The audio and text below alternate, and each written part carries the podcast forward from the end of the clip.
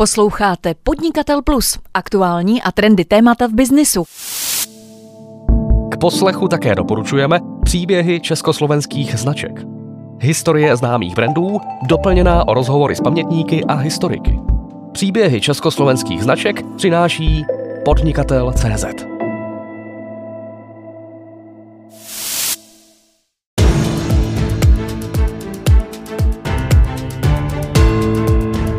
Influencer marketing v Česku posiluje. Stále více firm hledá způsob, jak se dostat ke konkrétní cílové skupině lépe a efektivněji. Na vzestupu je propagace na sociální síti TikTok, kterou v současné době používají až 2 miliony Čechů.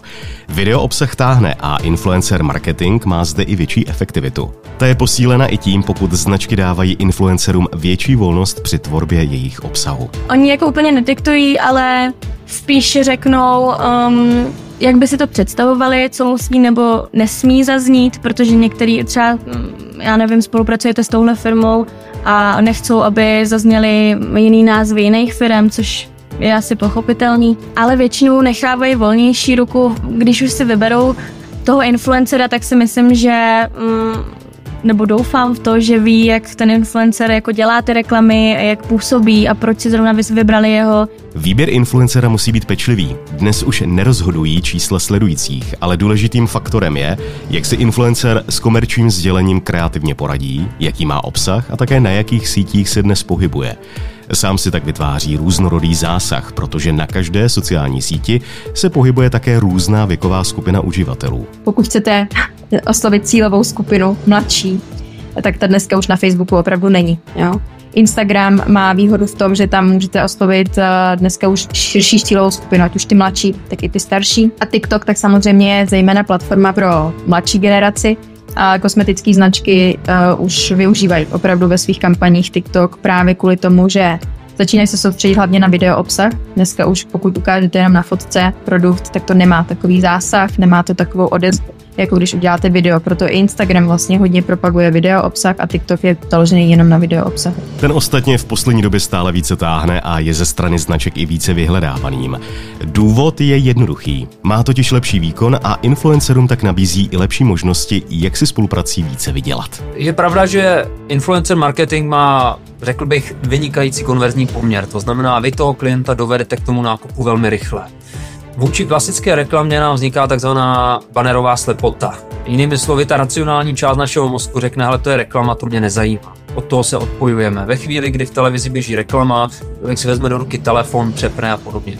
Když to u toho influencer marketingu ta reklama a propagace je součástí organického obsahu toho člověka a vypadá velmi autenticky. Dospělý člověk dokáže tady tyto racionální procesy daleko lépe řídit, ale třeba dítě nebo dospívající to opravdu hltá. Sociální sítě nám tak nabízejí i nepřeberné množství reklamního sdělení. Jak to funguje v praxi? Vyspovídali jsme influencerku, reklamní agenturu a přidáme k tomu i názor psychologa. Jsem Michal Hovorka a vy posloucháte Podnikatel Plus. Stát se kvalitním a sledovaným influencerem může být i o náhodě. Dnes populárním hvězdám pomohla ve velkém pandemie. Lidé byli během lockdownu zavření doma a trávili i mnohem větší čas na Facebooku, Instagramu a na TikToku. A někteří to přijali jako výzvu a místo pasivního sledování se vrhli do tvorby vlastního obsahu. A co jiného je zbývalo, než prostě mluvit s mobilem. Takže jsem začala takhle právě jako natáčet eh, na TikTok a od té doby se to nějak chytlo a nějak to tak frčí samo. Klára Jonášová, studentka posledního magisterského ročníku sociální pedagogiky na Masarykově univerzitě, která si dnes už dokáže pomocí sociálních sítí vydělat na nájem a nemusí se trápit výdělkem na brigádách. V následujících měsících by se ráda stala influencerkou na plný úvazek a po studiu se rozhodne, jak svůj současný koníček skloubit i se svým vzděláním. Kláro, vy jste tedy více populárnější na TikToku než na Instagramu? Nevím, jestli se dá říct, že jsem populárnější na TikToku. Ono na TikToku, jakoby srovnávat čísla uh, na TikToku a na Instagramu je takový jako zavádějící, protože na tom TikToku opravdu může vyrůst jako za chvilku každý a ty čísla um, ty jakoby sledující tolik nic neříkají, spíš asi jakoby uh, třeba zhlídnutí na videích víc jsou asi jako určující, ale uh, na TikToku mám teďka přes 410 tisíc sledujících, na Instagramu mám nějakých, já nevím, 97 tisíc A pak ještě jsem aktivní na Twitteru, ale tam nejsem aktivní úplně za jako Klário Jonášovou influencerku, ale za Klário Jonášovou jako osobní život a píšu tam fakt takový jako deníček. Nejúspěšnější v rámci propagace na sociálních sítích skrze influencery jsou ve kosmetické značky. Kláro, jaké jsou obvykle jejich požadavky? Přijdou s nějakým konkrétním zadáním nebo vás osloví s tím, že máme nový produkt, prosím, pomozte nám s propagací? Jako z 90% případů je to tak, že firma potřebuje uh, nějaký jako produkt propagovat a je to vesměs, že oni si vyberou vlastně jako nějaký influencery, pár jich jako jim rozešlou e-maily, a jde vlastně o to teďka, a je, tam mají, mm, samozřejmě se jako řeší i finance, takže úplně jako si občas vyberou třeba i influencer, který třeba jako nestojí tolik peněz. A tom, co rozešlo tady tyhle ty e-maily a teda nějak se spojí s váma, mě to teda řeší už teďka manažer, takže už nevidím úplně jako mm, konverzace, ale když jsem si to ještě řešila jako sama, tak je to fakt jenom o tom, že vám pošlou ten mail o tom, že chcou nějaký ten produkt zpropagovat domluvíte se na nějaký té eh, částce, za kterou to eh, vy propagujete, domluvíte si jako na jakých sociálních sítích? A některé firmy nechávají volnější ruku, že si řeknou, jo, chceme, abyste si to zasadila víc do svého kontentu, aby to bylo jako přirozený. Někdo zase třeba si řekne, hele, potřebuju, aby tam byly slyšet tady tyhle ty věci, protože bez nich to prostě nejde, chce to takhle jakoby já nevím, eh, někdo, jako kdo je zase vejš postavený a ten si to tak určil, ale většinou je to o tom, že prostě se domluvíte, jako nikdy se mi nestalo, že by byla tak nespokojená, říct, ne, tak tohle dělat nebudu. Většinou je to fakt o té domluvě, ale když firma už jde s tím, že chce propagovat většinou jako daný produkt, nějakou novinku třeba. Jak volnou ruku máte při té propagaci, co se týká kreativity? Nebo vám značky diktují, jak přesně ta propagace má vypadat? Oni jako úplně nediktují, ale spíš řeknou, um, jak by si to představovali, co musí nebo nesmí zaznít, protože některý třeba, mm, já nevím, spolupracujete s touhle firmou a nechcou, aby zazněly jiný názvy jiných firm, což je asi pochopitelný, ale většinou nechávají volnější ruku, když už si vyberou toho influencera, tak si myslím, že nebo doufám v to, že ví, jak ten influencer jako dělá ty reklamy, jak působí a proč si zrovna vybrali jeho. Doufám, že už to taky není jenom o penězích a nevybírají si ty nejlevnější, ale opravdu jako je zajímá, jako co ten influencer dělá, jak se prezentuje. Takže většinou nechávají volnější ruku, což je super. Liší se systém propagace na TikToku a Instagramu? Teď myslím hlavně co se týká té kreativity. No, uh, já mám radši uh, reklamy na TikToku, protože, nebo za, za, za mě jako za tvůrce, protože mi přijde, že se do toho dá vejít, jako že se do toho vejde jako víc uh, informací, které chci předat tomu divákovi. Uh, já úplně nerada jako dělám Instagramové posty. Už dlouho jsem neudělala žádnou reklamu jako Instagramový post, protože mi přijde, že uh, do toho nějakého popisku se nevejde to, co bych normálně řekla uh, jako divákovi buď na Insta Stories nebo na TikToku a, a přijde mi to i víc jako osobní. Ty, um, teď nemyslím jako jenom TikTok, ale nějaký obecně jako mluvený, mluvený ty reklamy, kde ten člověk jako tvůrce může říct nějakou jako víc svoji osobní zkušenost. Přijde mi to, že je to víc lidský, že se víc propojí s tím divákem.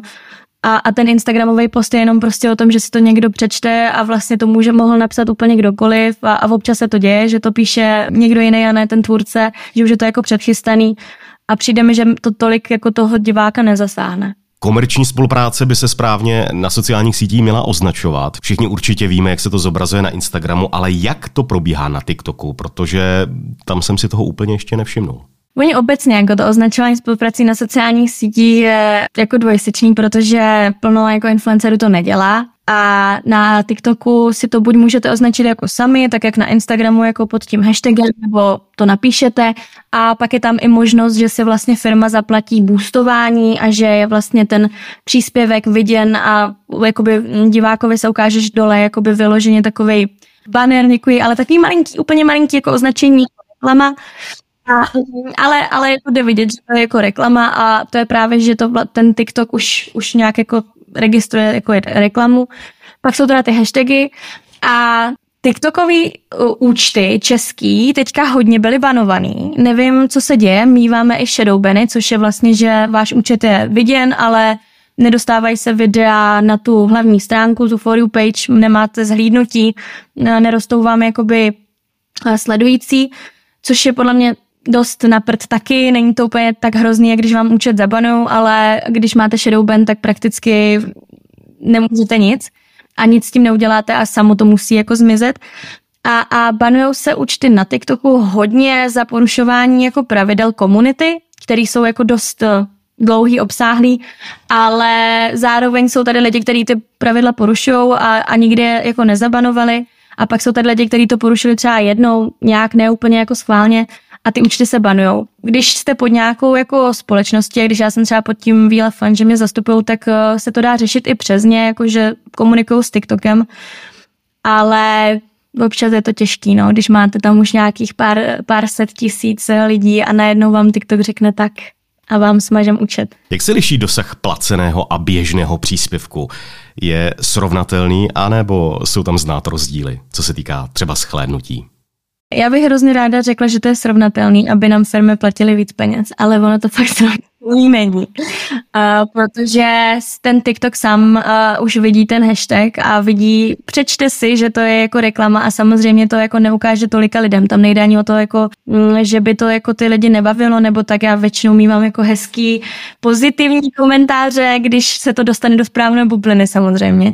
A, a mám i jako hezký zhlídnutí a, a mám nějakou jako aktivitu, ale ten TikTok sám jako takovej zhodnotí, že ten příspěvek je jako reklama nebo hashtag spolupráce, reklama, ad, cokoliv tady tohle tam přidáte, tak ten TikTok jako uh, si řekne, hele, a neukážem to tolika lidem, jen ať si firma zaplatí ten boost, ať toho ještě my jako dostaneme nějaký peníze, no. Takže neukazuje se to tolik, jak, ne, samozřejmě může se to stát, jsou reklamy, které vybouchnou a je to super, ale nestává se to pravidelně, že by jako to bylo jako porovnatelné s těma nekomerčníma příspěvkama.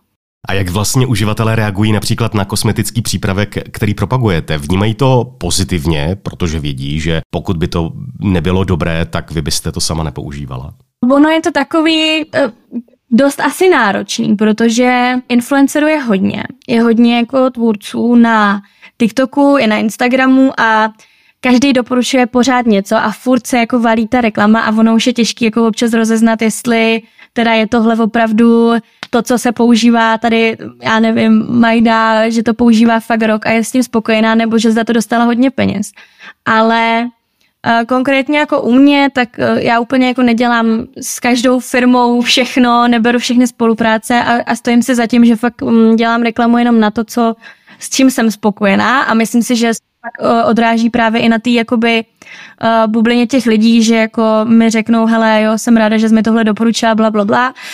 Ale samozřejmě, když se to dostane do špatné bubliny, já teď nemyslím, že jako někdo, kdo je jako umí uh, udělat jako konstruktivní kritiku, ale ve smyslu dostane se to, já nevím, třeba k mužům 35+, plus, tak ty vůbec nezajímá nějaký, já nevím, suchý šampon uh, pro ženy, nebo make-up, tak ty už jako takový ty, hele, tak tohle fakt tady nechci, za to ale já už jako nemůžu, že se to dostalo k ním, to už si asi nějak tam jako nepohlídali ty algoritmy, když je to třeba boostlí právě.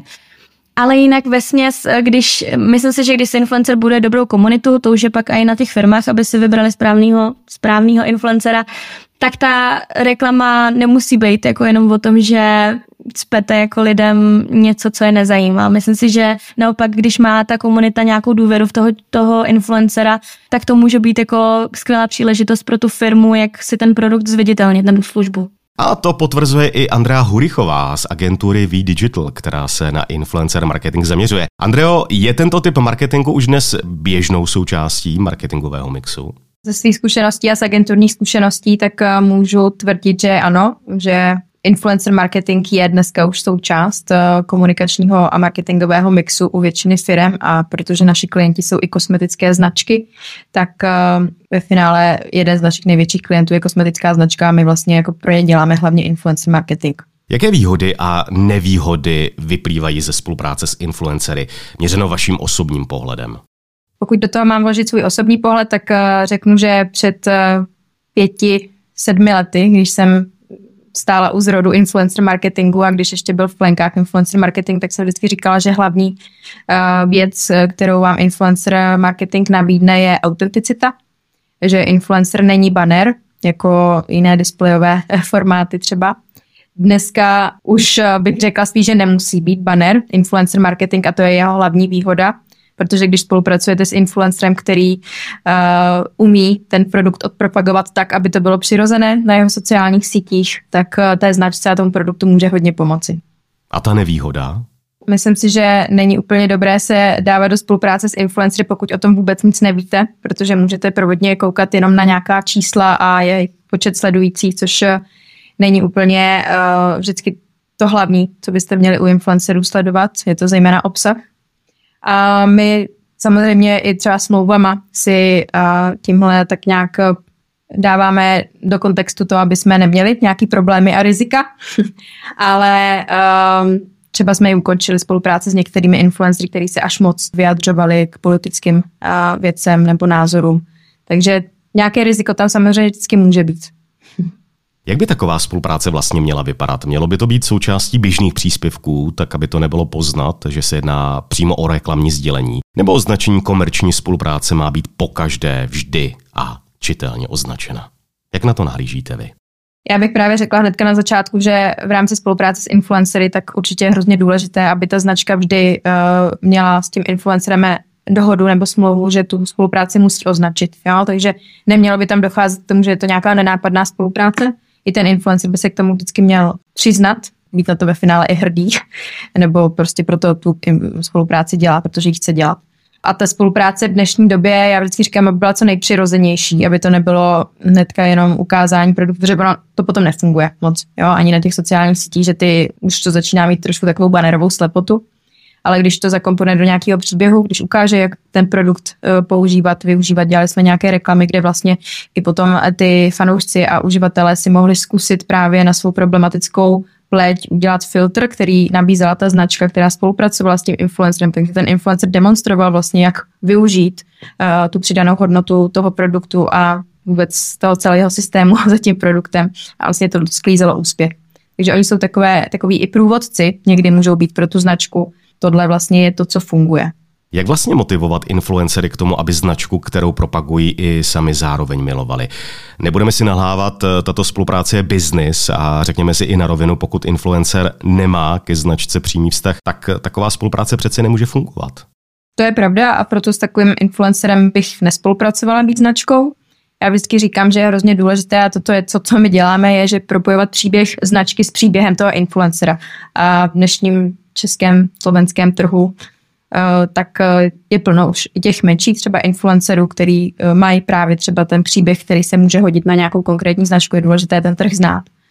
A tak řeknu vám to na rovinu. Vy můžete samozřejmě fungovat i tím, že tomu influencerovi dáte marketní částku za to, aby to odpropagoval, ale vždycky to už potom nebude přirozené. Takže Nejlepší je samozřejmě ta souhra, kdy ten influencer to opravdu potřebuje pro sebe. To znamená třeba, když se ptáte konkrétně na kosmetické produkty, tak hrozně důležité je, že pokud bude ten influencer propagovat produkt, který je třeba pro problematičtější pleť, tak sám by s tím měl mít zkušenost. A vždycky ale i od těch uh, chytrých, edukovaných klientů, kdybych to tak řekla, tak chodí samozřejmě i tenhle požadavek a je to důležité i na naší straně agenturní, aby jsme se k tomu takhle stavěli a my se k tomu tak stavíme že hledáme influencery a nabízíme to influencerům, kteří mají problematickou pleť, třeba konkrétně u té kosmetiky. Vy se staráte o několik významných kosmetických značek. Jaká síť v rámci influencer marketingu funguje nejlépe? Je to Instagram nebo začíná být v tom dominantní i TikTok? Protože když se podíváme třeba na Facebook, tak tam už příliš mladých uživatelů, které by mohl zasáhnout influencer marketing, není. Já jsem to zrovna nedávno řešila eh, s mýma kolegama, který eh, vlastně dneska říkají, že i pro kosmetické značky, pro které děláme, tak už je běžné, že do briefu eh, dávají, že to nechtějí jenom na Instagramu, ale i na TikToku a my sami to doporučujeme. Uh, má to několik uh, výhod. Pokud chcete oslovit cílovou skupinu mladší, tak ta dneska už na Facebooku opravdu není. Jo? Instagram má výhodu v tom, že tam můžete oslovit uh, dneska už širší cílovou skupinu, ať už ty mladší, tak i ty starší. A TikTok tak samozřejmě je zejména platforma pro mladší generaci, ale objevuje se tam i trošku starší dneska už, protože vlastně z toho Instagramu zase se přelínají na TikTok, protože to slyší od těch mladých.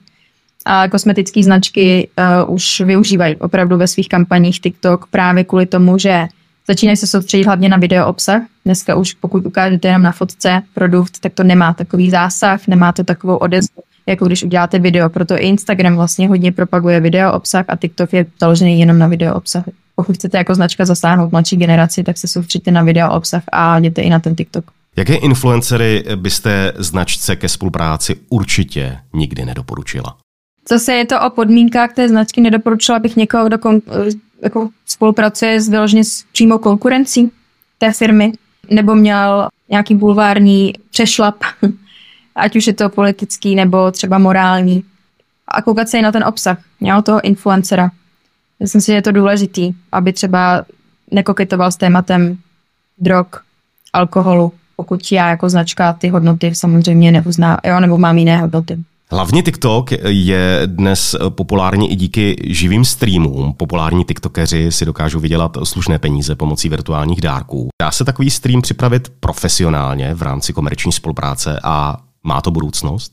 Tak my už to máme za sebou, i tyhle věci, dokonce v roce 2017 jsme už dělali první stream na Instagramu. Zrovna na TikToku, tak ty streamy mají samozřejmě hodně velkou sledovanost. To znamená zase firma, když chce uh, velká čísla, tak tohle se jako bude zvažovat jako něco, co proč to nenabídnout jako produkt nebo jako věc, která by se mohla udělat, aktivita. Ty stinné stránky streamu je, že do toho samozřejmě nemůžete zasáhnout. To znamená, buď musíte si udělat jasnou bodovou agendu s tím influencerem, co může a co nesmí říct, protože vy to nemůžete ovlivnit v rámci toho živého vysílání. Jenom jestli to má budoucnost, tak má. A jak řešíte to, pokud si influencer bude diktovat vyšší částky za propagaci a jakmile dohoda padne, tak začne značku zpětně hanit? Jak toto řešíte? Musíte to mít zasmíněný. No, je vlastně jako u nás, když spolupracujeme s influencery, tak uh, podepisujeme s nimi smlouvy, kde mají jasně danou ať už mlčenlivost, nebo to, že by neměli mluvit o značce, s kterou spolupracují špatně a ošklivě my, já musím říct, že my jsme se s tím nikdy nesetkali, protože většinou opravdu dáváme ty jako jsou férové podmínky hnedka na začátku z obou stran, že my se snažíme, aby ať už ten influencer, tak uh, i ta značka věděli, do čeho jdou a co ano a co ne. To je marketing, ale sociální sítě jsou také o netolismu. Dá se předpokládat, že s nárůstem vůbec eh, mobilních zařízení a technologií a aplikací, tak tento fenomén může být častější a častější. Potvrzuje to doktor Adam Kulhánek z kliniky adiktologie. Co je však, však zajímavé, tak my klinicky nemáme jednu diagnózu, která by popisovala, tak to vypadá online závislost. My máme šest klinických kritérií, kterými jak si diagnostikujeme syndrom závislosti. V případě těch online produktů máme zatím definovanou pouze poruchu hraní online her, eh, takže ono i pro nás klinicky ty hranice určit zatím není tak jednoduché. Pane doktore, dokážou se dnes uživatelé sociálních sítí rozhodovat skutečně vlastní myslí, nebo už opravdu jenom pasivně podléhají tomu, co jim kdo předvede a de facto i nabízí? Není to pro ně vůbec jednoduché. A Můžeme si to představit na tom, jak funguje lidský mozek a jaké principy využívá současný online marketing. Když budeme někomu prezentovat jenom data, jenom informace, eh, tak se zapojí náš frontální mozek a konkrétně ventromediální prefrontální kortex. To je oblast, která je zodpovědná za vyhodnocování informací, za vědomou kontrolu, to je vysoce racionální eh, proces. A e, naše mozková kůra nám řekne, to neber, to není výhodné, zastav to. To je v případě, když do nás někdo sype informace. Pak máme druhý scénář, kdy někdo tu komunikaci vede ve stylu emocí, příběhů a něčeho, co se nás dotkne. Nějakým způsobem emočně. V tu chvíli vypíná naše frontální část mozku a aktivuje se takzvaná amygdala. To je součást limbického systému vývojově velmi stará a ta nám říká, rychle to vem, a teďka proč? Ukážeme si na konkrétních příkladech, jak pracuje například online marketing, včetně influencerů.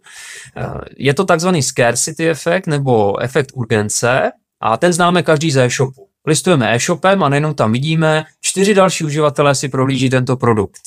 Už jenom tři produkty jsou dostupné na skladě. No, tento poukaz už má časový limit jenom 20 minut. A v tu chvíli nám vypne to racionální uvažování a zapojí se amygdala a řekne, ten produkt už nebude rychle hovem, je riziko, že už to nedostaneš. Takže tyto podobné principy využívají jak influenceři, tak eh, online marketing a je velmi obtížně těmto sofistikovaným strategiím čelit. Jak do procesu sledování influencerů a sociálních sítí obecně vstupují nutkavé myšlenky? Mohou tam vstupovat a my to vidíme zejména u fenoménu, který se jmenuje FOMO, neboli Fear of Missing Out, který je popsaný právě velmi specificky v případě online médií. To znamená to, že lidé cítí úzkost, že nemohou zažít a obsáhnout všechno, co se v online světě děje. To znamená, otevřu si Instagram, na jednom místě se koná koncert, na druhém výstava, na dalším večírek, dále je tady nějaká promoakce a kde si co si a všechno to najednou chci konzumovat. A ve chvíli, kdy nemohu, tak cítím úzkost. Takže to je třeba jeden z typických fenoménů, který je s využíváním sociálních sítí spojený. A dále, když mluvíte o těch automatizovaných nebo vtíravých myšlenkách, toto se také pojí s jakýmsi sebepojetím, protože sociální sítě nám prezentují to nejlepší, to nejhezčí, to nejkrásnější, to není reálný život. A pro spousta lidí to psychologicky znamená, já nejsem tak dobrý jako ti ostatní. Takže i toto vidíme v klinické praxi, že pro spoustu teenagerů hraje významnou roli srovnávání se s někým jiným, porovnávání se a snižování vlastní sebehodnoty a vlastního sebevědomí. Proč mají dnes mladší uživatelé, bavíme se hlavně o generaci Z, lepší vztah k reklamnímu sdílení od influencerů a proč na ně přestává platit klasická reklama? Je pravda, že influencer marketing má řekl bych, vynikající konverzní poměr. To znamená, vy toho klienta dovedete k tomu nákupu velmi rychle. Vůči klasické reklamě nám vzniká takzvaná banerová slepota. Jinými slovy, ta racionální část našeho mozku řekne, ale to je reklama, to mě nezajímá. Od toho se odpojujeme. Ve chvíli, kdy v televizi běží reklama, člověk si vezme do ruky telefon, přepne a podobně. Když to u toho influencer marketingu, ta reklama a propagace je součástí organického obsahu toho člověka a vypadá velmi autenticky. Dospělý člověk dokáže tady tyto racionální procesy daleko lépe řídit, ale třeba dítě nebo dospívající to opravdu hltá. Ten influencer je pro něj takzvaný role model. Je to nějaká autorita, ke které vzhlíží a to dítě nedokáže rozpoznat, jestli to je placená reklama a propagace, nebo si, jestli to je skutečný život toho influencera, tak jako ho žije a to, co má rádo protože u dětí a dospívajících funguje jeden psychologický fenomén, který se jmenuje observační učení, neboli učení nápodobou. To znamená, že to dítě kopíruje ty vzory, které ve svém životě má. Když je to dítě ve školce, tak je to rodič.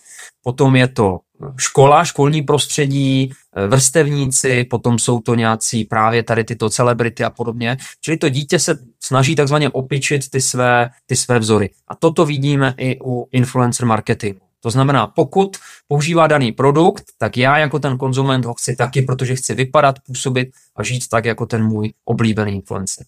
Takže když to schrnou, dalo by se říci, že pro dnešní mladé uživatele jsou tedy influenceři novodobí hrdinové? Zjednodušeně řečeno to takto můžeme říct. Minimálně pro děti a dospívající toto jsou prokazatelně autority a ty takzvané role models, někdo, kdo určuje jejich jakýsi jaké, jakési hodnotové, hodnotové ukotvení a podobně. Nicméně, co je velmi kontroverzní téma spojené s influencer marketingem, tak je etika. Protože mnozí z těch influencerů jsou velmi tvrdí salesmeni a lidi, kteří dělají opravdu velmi intenzivní obchod, bez odkazu na to, že by označovali ve svých příspěvcích to, že se jedná o reklamu. V tu chvíli to dítě nebo dospívající nemá šanci poznat, zda je to opravdu životní styl a autentický názor to, té dané osobnosti, anebo je to placená reklama a proto říká, že ten produkt je dobrý, přispívá tady tomu a onomu. Vy jste hovořil o dětech a dospívajících. Kde je ta pomyslná čára, co se týká vývoje, kdy už si uživatel uvědomí, že toto je opravdu reklama a musím si dávat pozor na to, abych nekupoval všechno, co mi influencer doporučuje? Když bychom se podívali na lidský mozek, tak ten dozrává do přibližně 21 až 25 let. A co je zajímavé, tak to, co poslední dozrává, ta část mozku, která nejpozději takzvaně maturuje, tak jsou právě tady ty frontální laloky a ta oblast, o které jsem mluvil, tak která se podílí na tom racionálním rozhodování. Proto právě děti a dospívající jsou tak citliví jednak k rozvoji závislosti, ale jednak k tomu, jak rozpoznat tu danou strategii. Já si nemyslím, že řešení je to povolit nebo zakázat dětem konzumovat online obsah od určitého věku, ale v prvé řadě, aby zadavatelé reklamy a influenceři řádně označovali tu danou reklamu, aby bylo naprosto zjevné, eh, že se jedná o reklamu. Další věc, pokud se jedná o menší dítě, tak obecně v prevenci se doporučuje, aby jeho rodiče s ním ten online obsah konzumovali. Jinými slovy, aby rodič věděl, jaké youtubery to dítě sleduje, jaké hry hraje, jaké influencery sleduje, aby o tom mohli vést nějakou přirozenou debatu a ten rodič mohl být takový průvodce dítěte tím online světem.